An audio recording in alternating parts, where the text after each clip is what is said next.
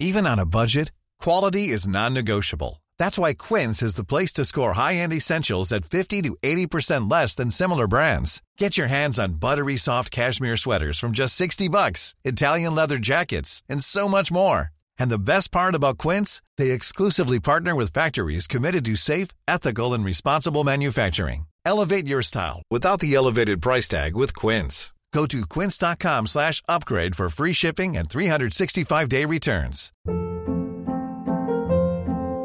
Hold up. What was that? Boring. No flavor. That was as bad as those leftovers you ate all week. Keke Palmer here, and it's time to say hello to something fresh and guilt-free. Hello Fresh. Jazz up dinner with pecan-crusted chicken or garlic butter shrimp scampi. Now that's music to my mouth. Hello Fresh. Let's get this dinner party started. Discover all the delicious possibilities at hellofresh.com.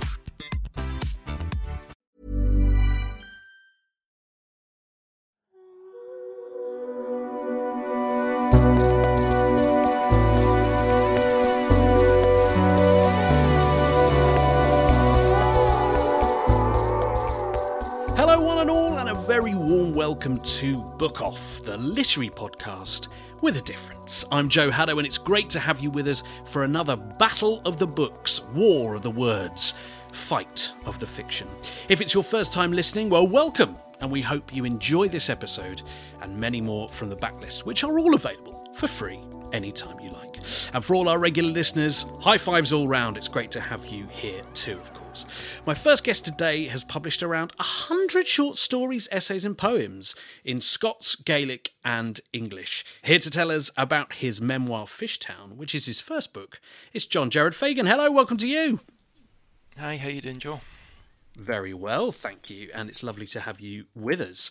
And my second guest has recently completed her master's in development studies and currently works in the non-profit sector for women's rights and gender equality. She was chosen as one of the two winners of the first ever Merky Books New Writers Prize, and her debut collection of poetry was published earlier this year. Here to talk about that and many other things is Monika Radojevic. Hello, welcome. Hi, hello, lovely to be here. It's great to have you both here, and we're connecting uh, Edinburgh, aren't we, John, uh, with London, which is where I am. And, and where are you, Monika? Uh, I'm in Kent. I'm in Tunbridge Wells, where I live. Oh, very nice. Very Yeah. lovely. and it's a bit dreich up there, is it, John? Aye, it's uh, it's not the best of weather today, but it's meant to get good tomorrow. It's meant to be sunny, so I'll be going to the beach. Ah, okay. Get get yourself uh, in that sea. Uh, I've got a wetsuit. You need one up here. Yeah. But, well, I, hey, I know some people who live in the uh, on the south coast who still wear a wetsuit. So you know, it's I, I would Yeah. understand the need for one up in uh, in Scotland. Yeah. Um, it's great to have you both here. You're you're both poets. You've both recently published your first book. So I want to talk about those.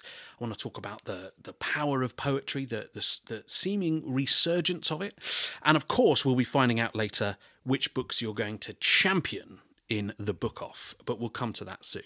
Um, John, let's talk about Fishtown because this is your first book, as I mentioned, and it documents your time spent in Japan between 2013 2019. So, could you just set up how you came to be in Japan in the first place, and then can you describe Fishtown for us? yeah, so like back in 2010, like that sort of time frame. Well, even since I graduated, I wasn't really getting any permanent work. So it was a lot of temporary contracts, and I'd done like two degrees and a master's, and I still wasn't getting anything that I wanted, or anything really. I was doing debt collecting, I was doing factory work, I was doing all sorts of jobs, but nothing was really sticking. So I decided I have to make a change. I'm in my late twenties now, and I'm thinking if I don't do anything, this is going to be my life. So I decided. I seen a little advert for teaching abroad, and I'd done a TEFL course, and I thought, you know, I can use my creative writing masters, and I'll teach. I'll do that for a summer, maybe a little bit more, and see what happens. So I found Japan, and decided, okay, I'll go for it. I memorized a five-minute introduction. I memorized how to answer questions I didn't understand, just like usual Japanese phrases. Got the job, and I was like, here we go. and that sort of sets up the start of the book. I just I sold everything in Scotland. I just like got rid of my flat, rid of all my belongings. I had a suitcase, and I was like, right, right, that's it. Bye Scotland, off I'm going. And just went for it. And just went for it. Amazing. how's your How's your Japanese? It's good. Like it took me a long time to get like any sort of fluency because it's so different. I wasn't really prepared for it. Do you know what I mean? The different alphabets they've got, they've got like three, and uh, so reading at the start, and it was just I could get the basics done okay, like konnichiwa, hajime mashite, like certain introductions. But after that, it was quite because it's very hard to like listen into as well and get to grips. It takes a number of years before you're actually comfortable to actually know that you're all right speaking for a conversation. But have you been to Japan, Monika? Yeah, um, I have. Uh, my, so I went uh, a couple of years ago. Um, I was only there for three days, um, to my eternal regret. Um, but yeah, I, I, was. I went to Tokyo because I was. Um, I was in Korea um, for a month, so I was like, well, Japan's just a stone's throw away. but my my partner is actually Japanese, so there is a lot of Japanese food and language and culture um, in our in our home in our life. So, and I do. I, I mean, I'm determined to go back uh, for for longer than three days. Are you learning Japanese then? Um, I've tried. Um, I've I can I can say a few words. I'm not going to say them here um, for for fear of embarrassing my partner and his family. Um, but I've, I, am I'm, I'm attempting to. I speak um, basically I speak a few languages imperfectly already. So my goal is to try and perfect a couple of those ones before I take on another, like half speak another language, basically. Good idea. Right? Um, I think that's a great idea. Yeah. Um, I want to talk about uh, the way you write this book, John, which I'll come back to in a minute. Um, Monika, let's just talk about Teeth in the Back of My Neck briefly because uh, it's it's it's a Merky Books publication, as I mentioned, who are doing some amazing work. How did it feel when you won this new Writers' Prize, and, and how does it feel now to have this first collection published? Uh, well, I mean, I think it was one of the best moments of my life. Um, not an understatement. I think you know, I, would always wanted to write. I'd always read. I'd always written in some kind of in some form. But I think what tends to happen, unfortunately, is that um, you know you are discouraged from pursuing a career in writing sometimes because the perception is you won't make any money. Um, it's an unstable career, and uh, that was really drummed into me. I think not intentionally, but you know, with with all with love, um, as parents who'd experienced poverty themselves and who were really determined not for me not to go down a similar path. Um, so I was encouraged to focus on other things and you know, I was thankful that and grateful that I, I did really love what I studied. I love where I work now, which is very different to my writing. Um, but it's not something you can ever let go of. It's really, it's like an impulse. You know, I write very instinctively, mm. and so having not had a chance, having not had much of an opportunity to write for quite a few years, when I um, heard about this prize, uh, I'd had something that I'd been sitting with. Um, this one poem, which is called Twenty Three and Me, and I didn't know what to do with it, but I wanted to do something with it. And it seemed like this was the perfect vessel because what they wanted, what they were looking for, was stories um, that weren't really told. And this mm. was a story um, of a habit that I have of going to DNA testing websites, watching all their videos, reading about um, how amazing it is to discover where you're from and your identity, and just really craving that feeling and that sense of discovery mm. and just being way too afraid and kind of backing out at the last second from buying one of those kits. Um, and so that that poem is what um, won me the prize along with my co-winner. And uh, you know, from there, it was it suddenly became much more daunting and much more real. And that it was it was a sense of like, okay, now what story do you want to tell? Because I didn't just want to write a book about um, not about not knowing where you're from and trying to find that out. I, I, I, mean, I wanted the collection to be a lot broader than that and touch on a lot a lot of other topics that were somehow relevant and intertwined. So it was then a, a process of about um, a year. Most of the writing happened in about three months, but it was the process of of learning uh, like discovering my poetic voice and learning how to turn uh, how to turn a series of poems into a story, how to build a narrative between them, how to structure all of that. So it was a real learning process for me, and it was yeah, it was so enjoyable. I, I loved I loved the process. So I mean, it was it was surreal. It still is surreal. Yeah. um, both of these books are they feel hugely personal. I mean, John, yours is a memoir, therefore, by its very nature, it is going to be about you or about uh, you know your stories. Um, and Monika, your your poems feel again very personal. They're about you know uh, experiences. They're, they're about identity. So, a question for both of you, and I'll come to you first, John.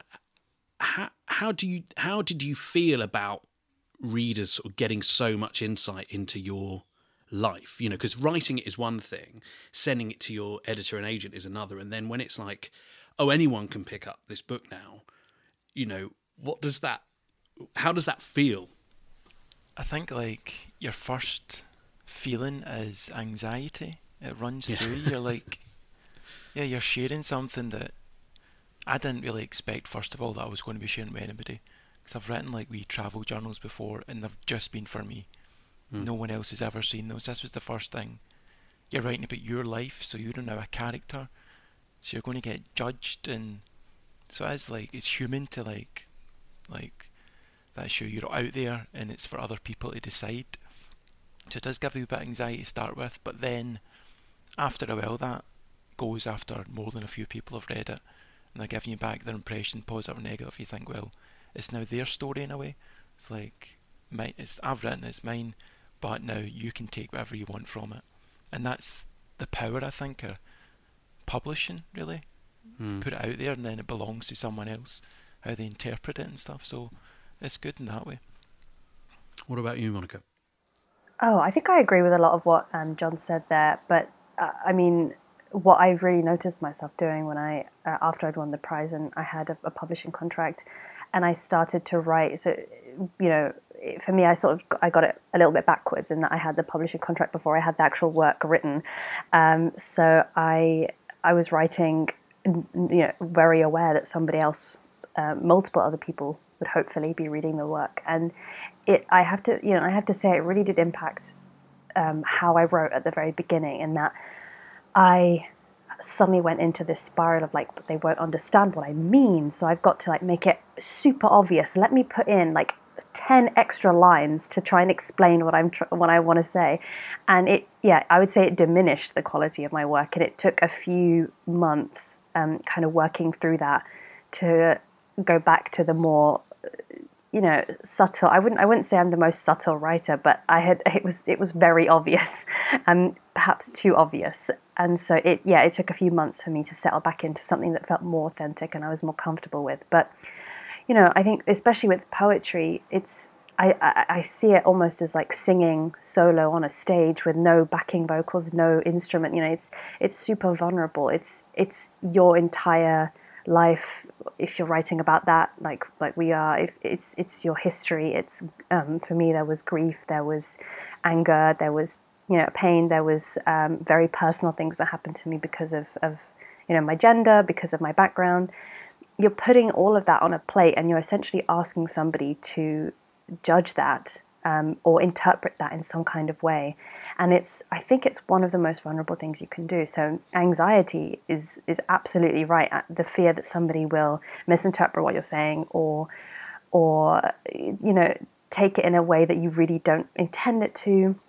You, you have to. I think there's a certain um, act of letting go of once once you've released your work. You have to let go of your agency and your kind of protectiveness of it and understand, you know, once it's out there, people are going to interpret it and how they, you know, in different ways. They're going to read different things from it. And so far, the result has been um, really beautiful, in that people have, have reached out with interpretations of what I've written and, and drawn things from it that I didn't like didn't even think of and that's been actually one of the most incredible experiences so far. So I think that act of letting go um, is it's it's a painful one, but I think you have to do it if you're going to enjoy, you know, having your book out there, your work out there.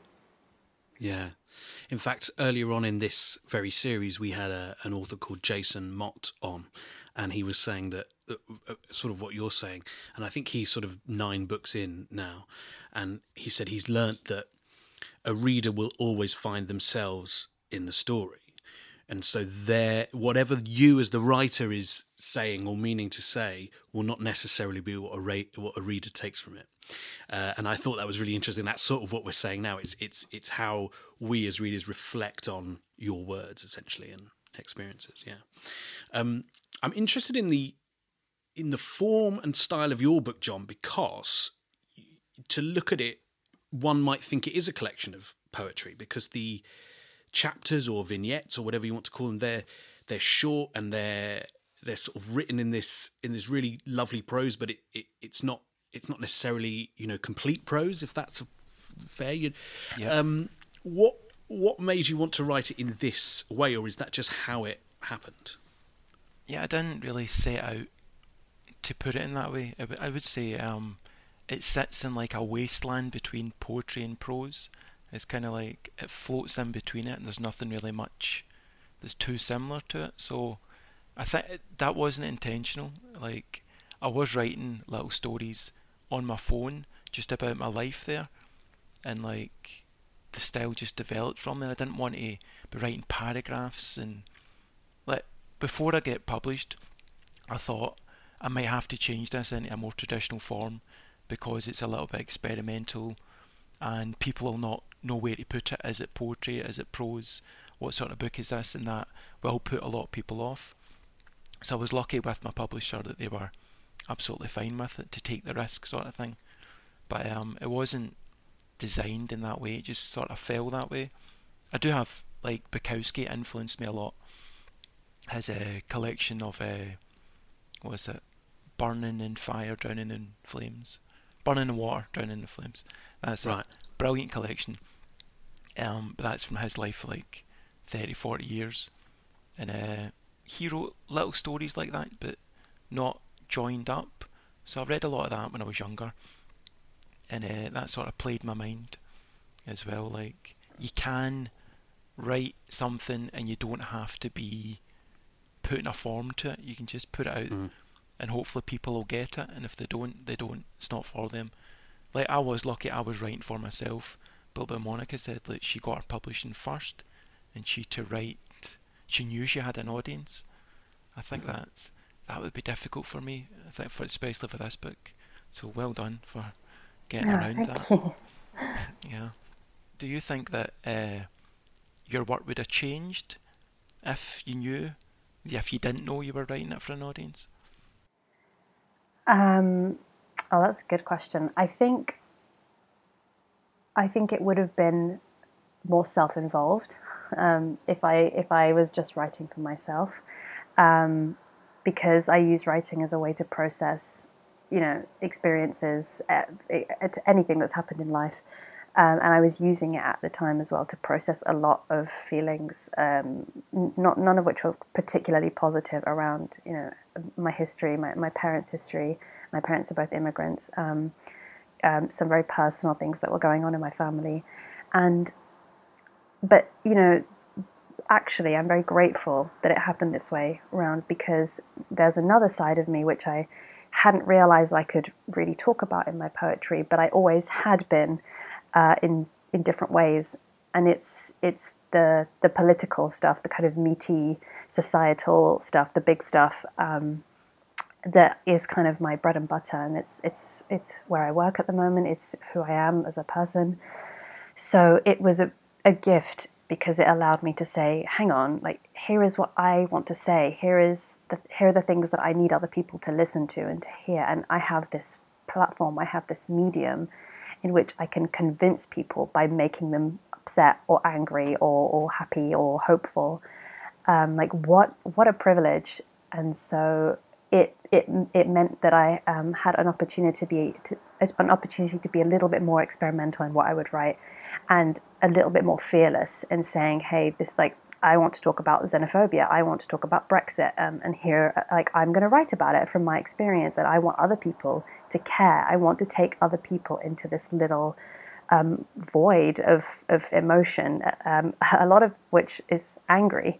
Um, so I, I have this like hope for my book that you know I want people to come away from it as if they've been set on fire because um, this is a um, it's it, it, you know the intention is to make people do something afterwards and I'm not sure it would have been as strong of a collection to be very honest if I had just been focusing on my own experiences um, and I was able to kind of weave those two things together, and, and that's why the structure of my book is the way that it is.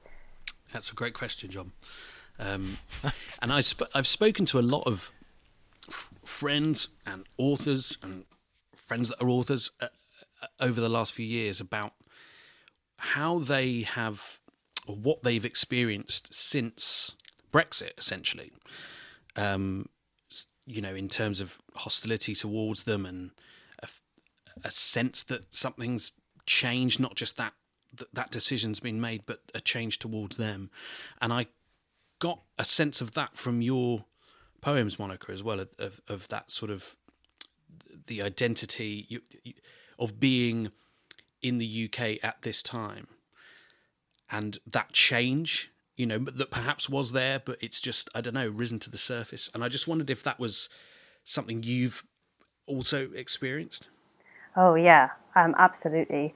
Um, it, I think you're right. It was something that had lingered there, but it was, it was something. Whatever it was, it was buried deep enough for us to be kind of, sort of aware of it on the periphery. But it was never a daily reality. And then in the years leading up to Brexit, in the years following Brexit, um, things really did change quite drastically, in that it suddenly became something that we had to confront all the time. So my family, we we own a restaurant um, and a pub um, combined, and and I used to work there. I worked there until I was 22, I think 23, um, and that means you're meeting a lot of people, um, t- mostly English people, because of the area that we were in, and it means that you're navigating questions: um, Who are you? Where are you from? Um, where are your parents from? every single day, pretty much. And because I look quite ambiguous, you, people don't really know. And so it became um, what used to be a question that I really enjoyed answering. It became a question that I would dread and really didn't like engaging with because you can never mm. tell the reactions of people. And especially, um, you know, as a woman, it men men tend to use that question um, as a as a way in to then uh, chat you up, basically. And when you're also in a position where they're a customer and you're you're in a in a service role, there are all these power dynamics at play, and those are kind of magnified by gender and also by, you know, looking ambiguous and not really wanting to answer those kinds of questions. And I should be clear as well that my my family my dad is, is from Montenegro. Montenegro is not part of the EU, so it, it wasn't even something that was affecting us on a in a kind of lived experience kind of way because my family had like we'd never been part of the European Union, um, only from from the UK's side. So it was never it wasn't something that was literally affecting us and affecting our livelihoods, but it was something that was affecting us because people were looking at my my dad especially and seeing foreign and foreign is bad, um, and foreign doesn't deserve to be here. So it, it completely changed. It, it, made me completely reevaluate my relationship with this country and my relationship to my British identity. Yeah, and I think it has done that for a lot of people, to be honest. And of course, John, you would have come back from Japan, right, to to a Brexit UK. Yeah, um, it's a little bit different up here in Scotland. I think yes, I'm sure it is. Yeah, disgusted that Brexit happened. The majority we're very pro-European, pro-immigrant, very socialist up here. Yeah, so I was happy to come back to that sort of Scotland, albeit we didn't get independence while I was away. I thought that'd have been much better. And Brexit, for one example, is a reason why we should have went that way. Um, but a lot of people get conned by it. So yeah, it was a different world. It was a different Scotland from when I left, coming back like seven years later, and uh, all this was happening, and it was like even when I was over in Japan and Brexit, they were going to give a vote for it. I thought there's no chance this would happen. Thinking from a Scottish perspective, then it happened. I was like, what?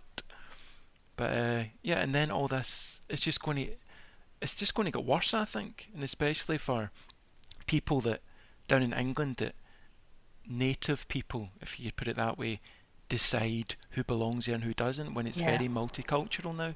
hmm So it's like I, I wouldn't like to live in England to be honest right now if um in oh, we're all we're all moving to Scotland. Yeah, for sure. Yeah, we're we're we're coming up, mate. One up, it's fine.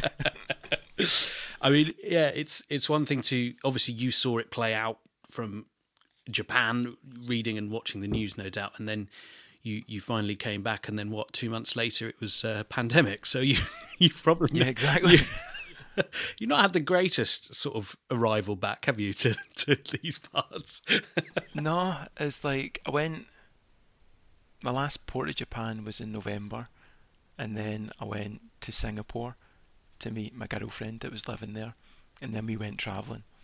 So we went to Hong Kong to meet her brother. Then we went to New Zealand, and then we threw through China, and then went to Wales, and then I got this like flat in Edinburgh just as the lockdown was happening. So I got really lucky that way. Yeah, And then it was like, this isn't the Edinburgh I remember because nothing's open. Can't do anything. no. So it was, it was weird. But um, if I was stuck in Japan at the time, in my little flat down there, it'd have been a lot worse.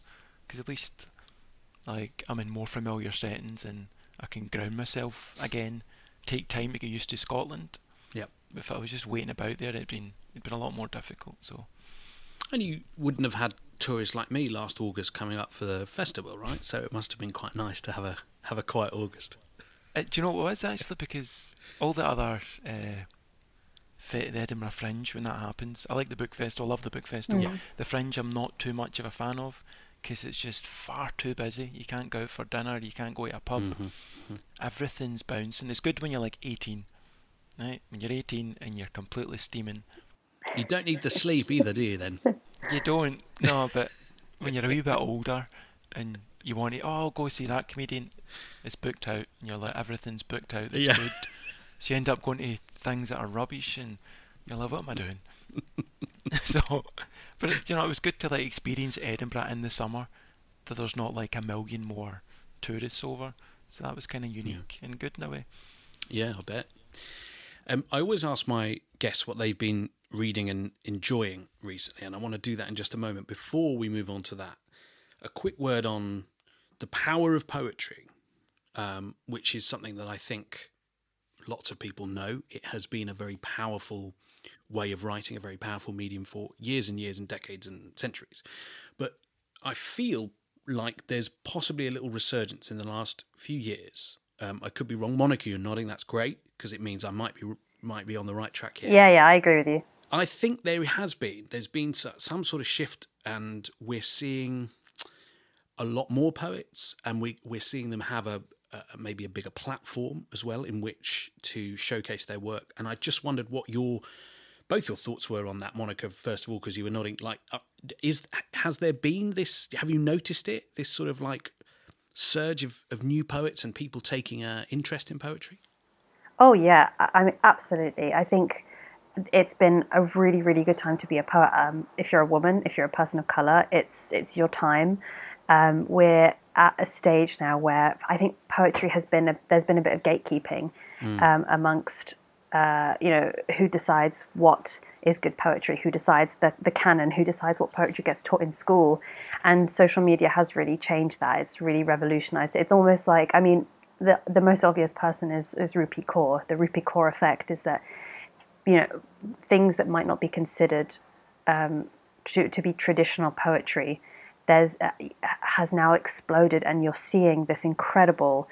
Like you know, experimental poetry, or people just being a little bit fearless and being like, I don't need to stick to like specific rules. You know, I don't need to write a sonnet if I want to write about love. I can, I can write about anything that you know in any way I want and I think that I just I feel like it's a great time, especially for young people who might be feeling a bit alienated and disconnected from poetry, um, to to like actually tap into what is going on online and to and you know I, I've had quite a few people say to me, oh I don't like I don't really read poetry. You know I didn't think I'd like poetry, but actually I really like what you've written because it doesn't feel like poetry. It kind of feels like a story, and uh, I you know I, I mean that's great to hear, fantastic. And you know I think I mean so Audre Lorde says that poetry is the language of women and also the language of revolution and she she's she's talking about a very specific point when she's saying those things but i really do agree with her in the sense that poetry is a space where you can be as intense as dramatic as um, as you know as powerful as you need to be um, to convey whatever it is you need to convey. And you are given that freedom to do that. I don't think women and people of color get that uh, opportunity very much in other forms because you're so quickly written off as yeah. hysterical or angry or you know a, a, host of other things. But mm. poetry, it's almost like an, it's an open space where you can go in and you can bring everything with you, and that informs your writing, and it it, it almost demands that other people listen. It's a very rare space, I think. And so I'm very glad it's having a resurgence because I think that right now we're in a in a very unstable place. There's a lot of turmoil going on in the world.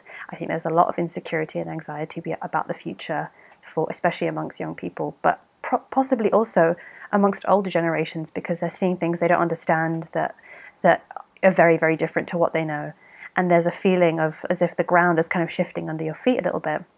So we do need um, spaces, mediums, art that allows people to express and, and figure out things and, and process. And yeah. thankfully, we have poetry. And I do think to that point of, uh, you know, having the comments about your poetry from someone who said, "Oh, I didn't think I really liked poetry." I mean, one one that's amazing, and that's testament to your writing and you know to Merky for for maybe getting poetry to a to a new audience as well. But equally, I feel like perhaps that's because what they would know as poetry is Tennyson. You know, exactly. Yeah. Uh, they studied it at school once, decided that's that's boring, and now actually with the experimental poetry that's coming through in the different voices, it's like, oh no, there is a, probably a little bit of something for everyone actually. So, are you feeling that as well, John? In in terms of it, you know, this resurgence and just a just a, I don't know, a little bit more exciting voices coming through. Yeah, I think uh, many people when they say what is poetry, they think something that's rhyming. So like yeah. anyone, yeah, yeah. So just like, and that's which and it can be. A lot of people. It can be, but that's I think that's the least effective poetry because you just limit yourself to like a joke sort of thing, like an old-fashioned joke. Um, but there's so many more journals that have appeared.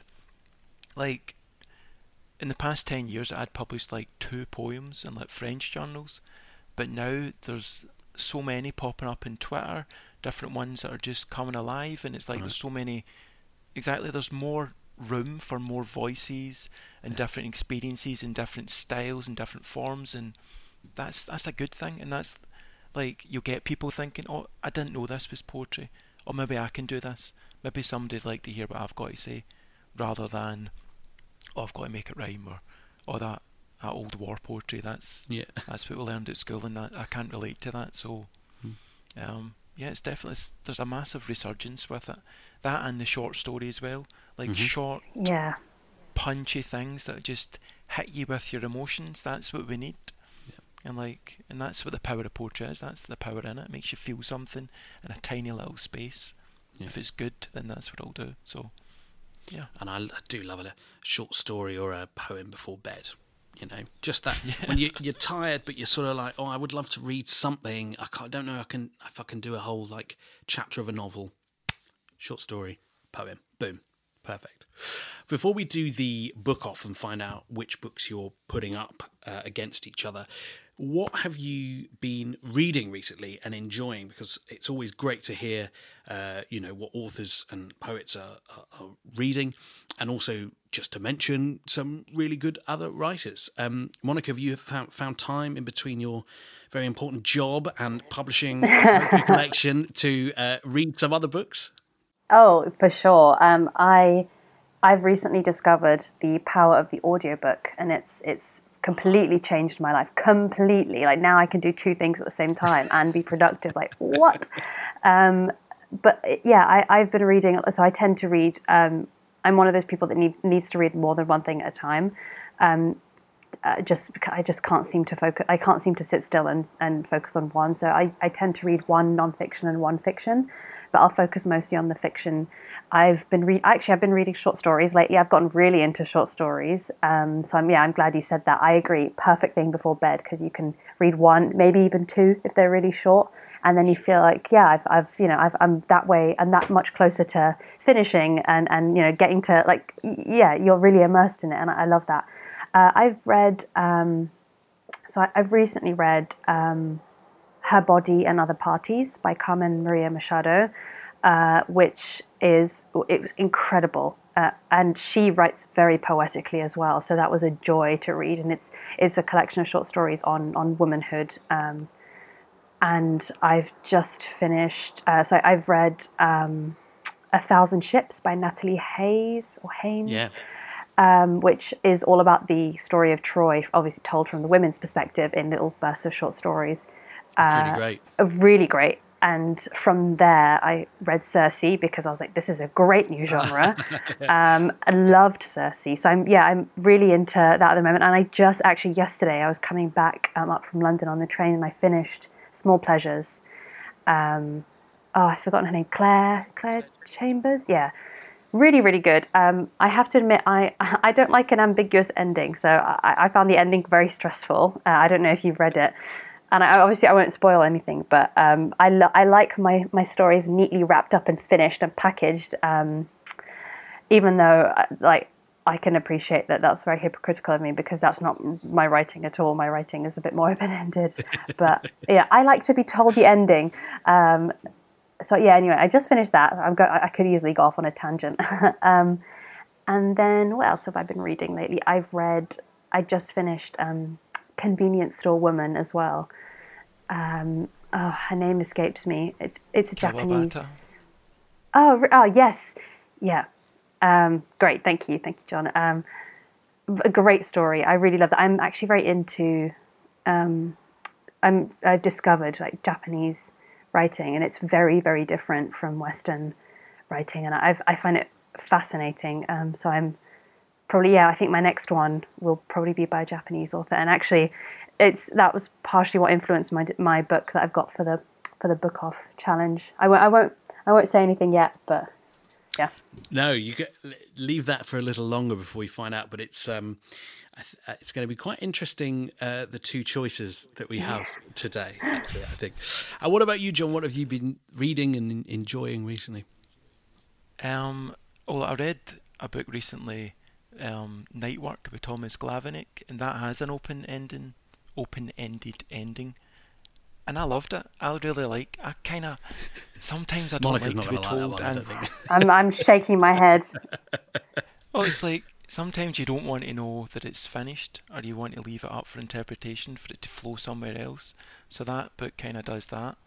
Um, it's about a guy that wakes up and everybody's vanished. So it just goes for there. I kind of like, because of the lockdown and stuff, I've been reading a lot of stuff like that. For example, The Day of the Triffids. I was like, oh wow, it's an old classic for the 50s, and I thought, I've never read that. I read the, Clis- the Chrysalids at school, and I was like, you know what, I'll give this a go. And uh, it's brilliant. It's absolutely brilliant. Um, the writing's obviously a lot different back in the 50s. It's not the best, but the story is amazing. It just grabbed me. I was like, within two days, I was binging it every single night, and I love books like that that you can't wait to get oh, into. Same. Do you know? And I'm I'm really disappointed when I think this is going to be amazing and I feel like when it's time to read, I'm not in the mood for it. Yeah. So it's like, so that one um, is good. Fante's Ask the Dusk. I've been into John Fante a lot. Oh, it's really, so good, isn't it? It's, like, it's just one of the gr- the greatest books ever, in my opinion. Yeah, I'd agree. Like I'd never read him before um, this year, and I picked it up and like it's amazing. And you think something for like just I was just as the Second World War starting, and you just 1939 you just get this you're in this feeling of California and everything that's happening just it's an amazing book I'll not ruin it but I would highly recommend Uh, have you read that one, Monika? I've not, but I'm going to definitely have to, based on your reactions alone, I'm going to have to add it to my to be read. I just, you know, I'm so glad you said that, John, because it's only 200 pages, I think, or something, isn't it? Ridiculous. It's really short. Yeah, it's dead short. And it's unlike, honestly, unlike anything I've ever read, I think. The, the voice of it is unbelievable. It's just, uh, I don't want to say anything either. I don't want to say anything. I just want Yeah. you to read it. You sold, you know, you sold me. You don't know if you love or hate him, and then Exactly. you do love and him. you and it changes page to page. It does, yeah. yeah. Oh, it's perfect.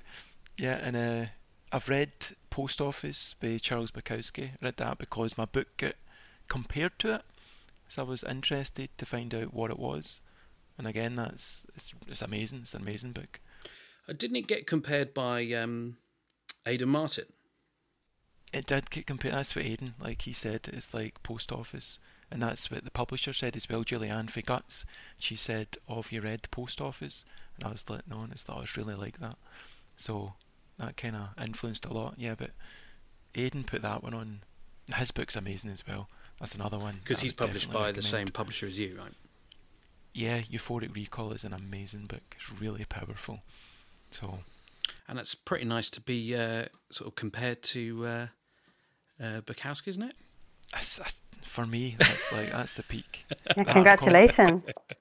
Thank you very much. Yeah. Him or McCarthy is like that bit.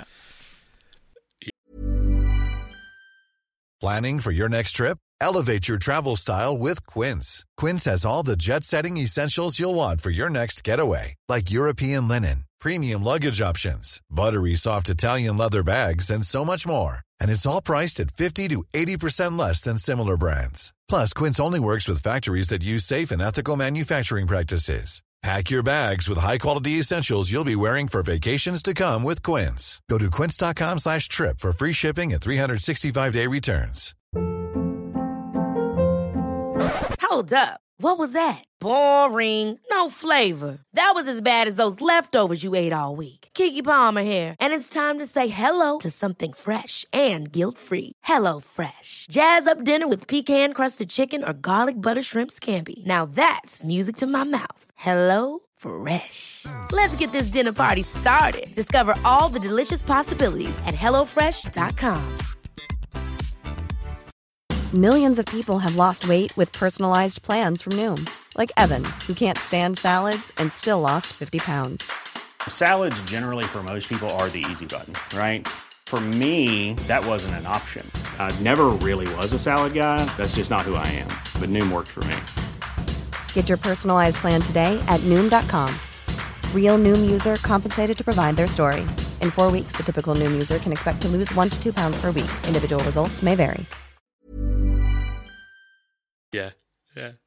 What a, a fabulous range of different books there that um, we've written them all down because uh, there's loads to go to, and we're going to write another two down probably after we do the book off. Um, this is where each of you is going to get three minutes to tell us about a book that you love, that you think everyone should read, and you don't have to use your three minutes.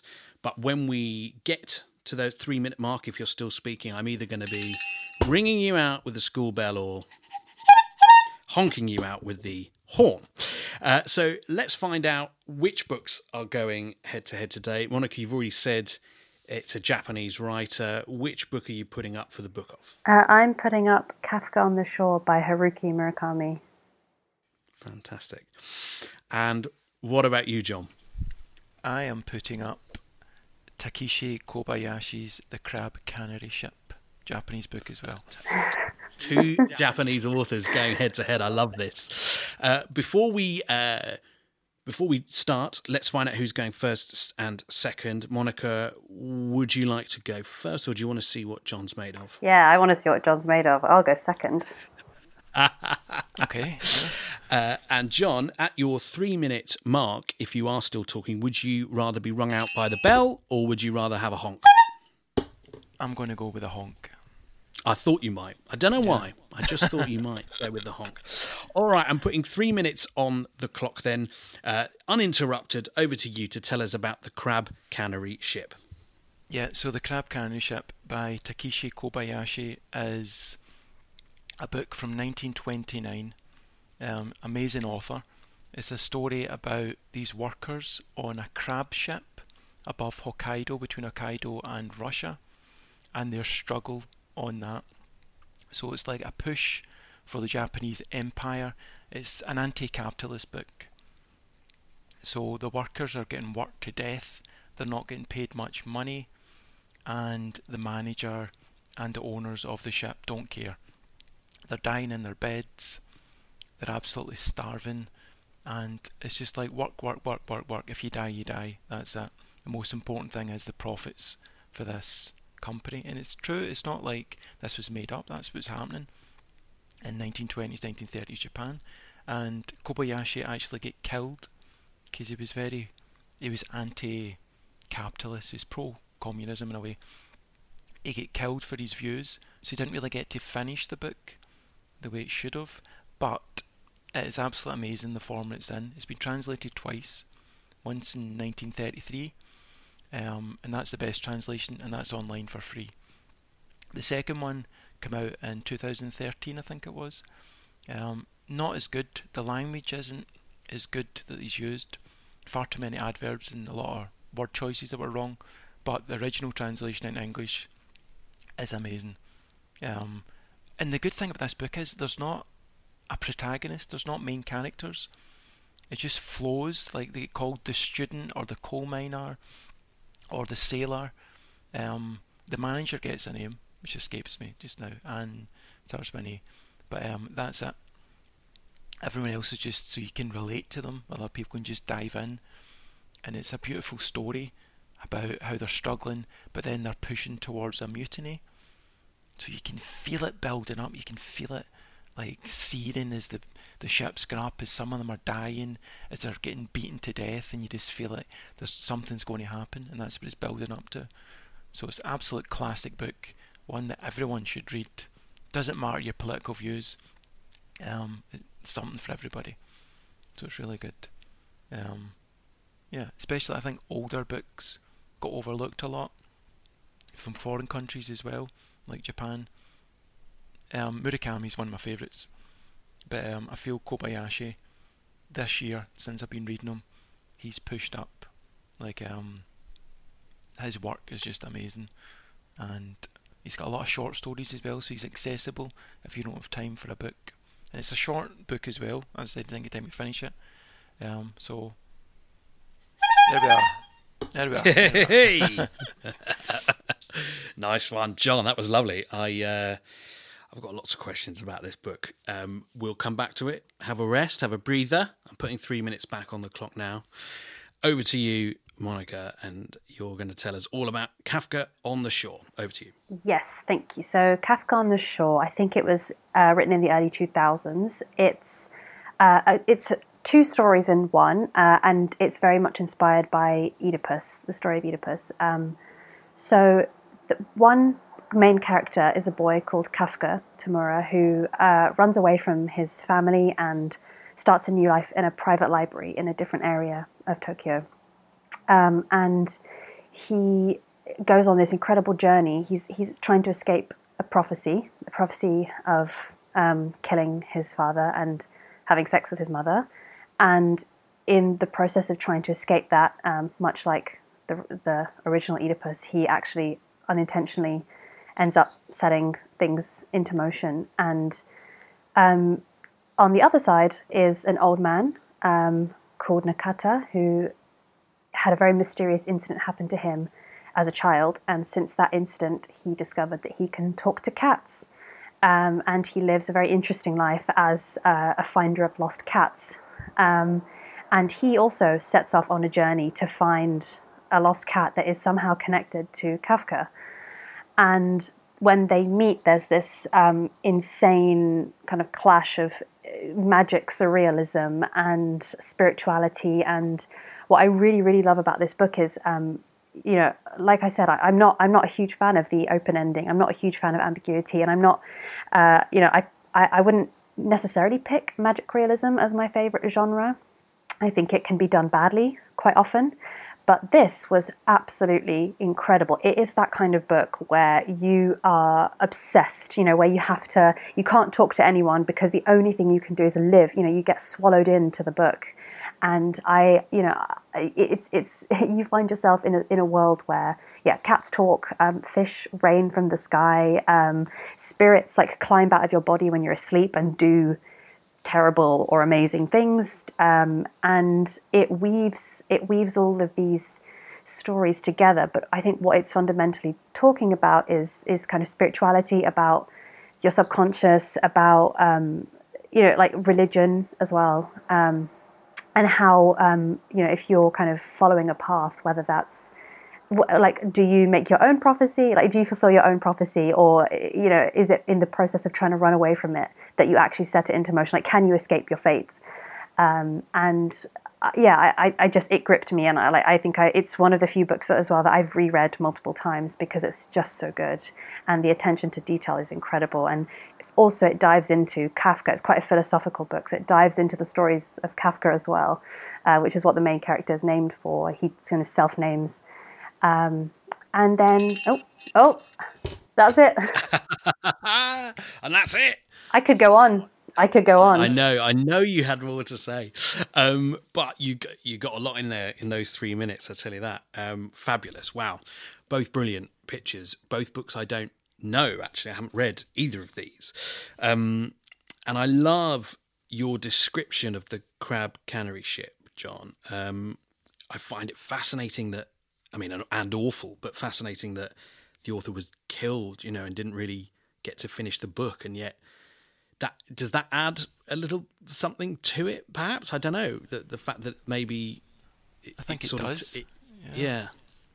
yeah, like he was living the story as well. He's like, right, it's part of him, and he's killed for these views. It's like so, part of him is left in this story. Do you know what I mean? It's like his struggle. Yeah in Japan at the time is in this story, and he's murdered yeah. for it, and a lot of people were killed on the ship as well. So it's like it's a powerful story from like a. It sounds it sounds brutal as well. I think he was twenty nine up to thirty one. Was one of the, that age range. Wow. He was dead young. Wow, gosh, yeah. I mean, there's the the the fact that you feel like a mutiny building throughout the book as well that sort of sense of I loved how you described that and I thought gosh yeah I bet if that's done well you know that that's so gripping isn't it? Um, and to really you know to really relate to those characters that don't really have names as such. Um, I don't know it and I'm I'm absolutely intrigued and fascinated now that you've you've talked about that. And I do think that you, you talked about translation and you talked about books in other languages not necessarily getting audiences outside of their own country, and I, I do think that, that perhaps that's changing a little bit now. And you know, with with book prizes like the International Booker and various others, you know, we, we we're getting to see a bit more of those novels, specifically in translation, and and getting a, a different view on cultures and a different, like you you said, Monika earlier, it's like it's a very different way of writing you know the the, the Japanese style. Um, so I absolutely love that, John. I thank you for bringing it to our attention. And the Murakami just sounds bonkers and brilliant. yes. You know, like w- when you said um, there's there's fish fish rain from the sky. I had this image from the film Magnolia. Have you seen that where frogs fall from the sky? I've not seen it, but I might have to now. Yeah, it's. I mean, it's John. John seen it. It's. Uh, it's a yeah. Paul Thomas Anderson film. I think from maybe like the nine, uh, 99, 2000, something like that. It's quite old now, isn't it? Two thousand and one, I think it was. Is it? He knows. It's he classic. knows. that's probably why. That's probably why I've not seen it then, because I was at six. Ugh, you make me sick. Um, you should. You should seek it out uh, because you you said about this book, you know, magical realism has to be done well, mm-hmm. and I think you're absolutely right. It isn't a, it isn't a go to genre for me either, but I'm also not like, oh, I'd never read that. It's just that when it is done right, you you go yeah because you sort of buy into it, and I think that's the key. You have to buy into the fact that cats are talking, and in the case of this book, you know, and Fisher raining from the sky, and in a film like Magnolia, when it starts raining frogs, you sort of just go yeah, that's what's happening. So me and John recommend that one to you. And this book honestly sounds fascinating and I must read it. It's going on the list. I love that you were so obsessed with it when reading it that you were like, no, nothing, nothing else, please. Don't talk to me. I'm not answering that email. You know, and Yeah. that's It's a rare of great book. book well. Yeah. yeah, yeah, yeah, yeah. Um, so thank you both for for, for the pictures. I th- I l- love the sound of both of them.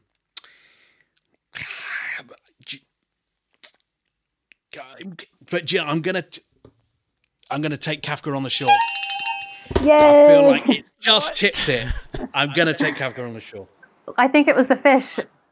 I think I think it was the fish that clinched it.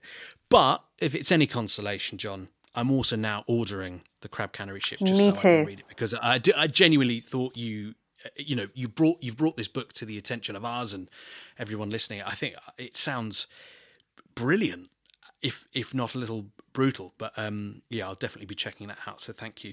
And i have read a, a- few uh, murakami books but not this one and you absolutely sold it to me Monika. So, Thank you. uh, thank you for that. Uh, so that's two to add to your list as well as all the other fabulous recommendations from our guests. And two more are fishtown by john gerard fagan. It's out now. It's published by guts. And teeth in the back of my neck by monika Radojevic. It's also out now and it's published by Merky Books. Uh, what an absolute pleasure to spend this time with you. Thank you so much for for being here, for your recommendations, for talking about your poetry. And we could carry on for hours, but I think it's probably time we go and have a cup of tea. Um, Monika, John, what a pleasure. Thank you. Thank you so much. It was a pleasure to be here, and it was lovely to meet you both. And John, I, I'm I'm just gonna I'm gonna have to read your book. I, I can't wait. Thank you very much. Cheers, Joe and Monika. Yep, I'll be reading your poetry collection. Sounds great as well. Ah, see, we've all left as friends. Even though I beat you. I do love Kafka on the Shore. It's a great book. It's one of Oh, my favourite thank Murakami. So Oh, so you know you're not you don't mind too much then, John. no, You don't not at all. Too much. Not at all.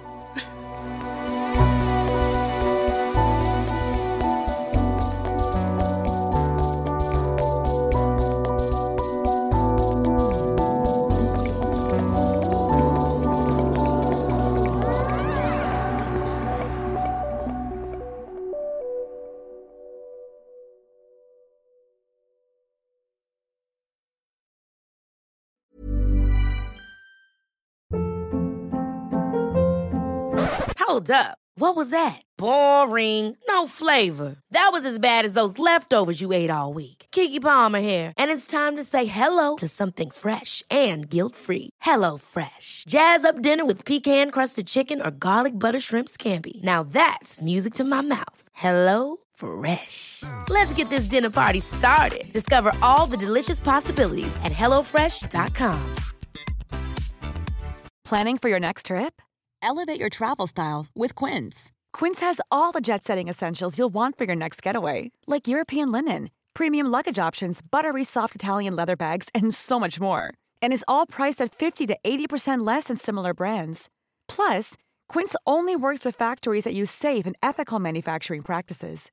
Pack your bags with high-quality essentials you'll be wearing for vacations to come with Quince. Go to quince.com/pack for free shipping and 365-day returns.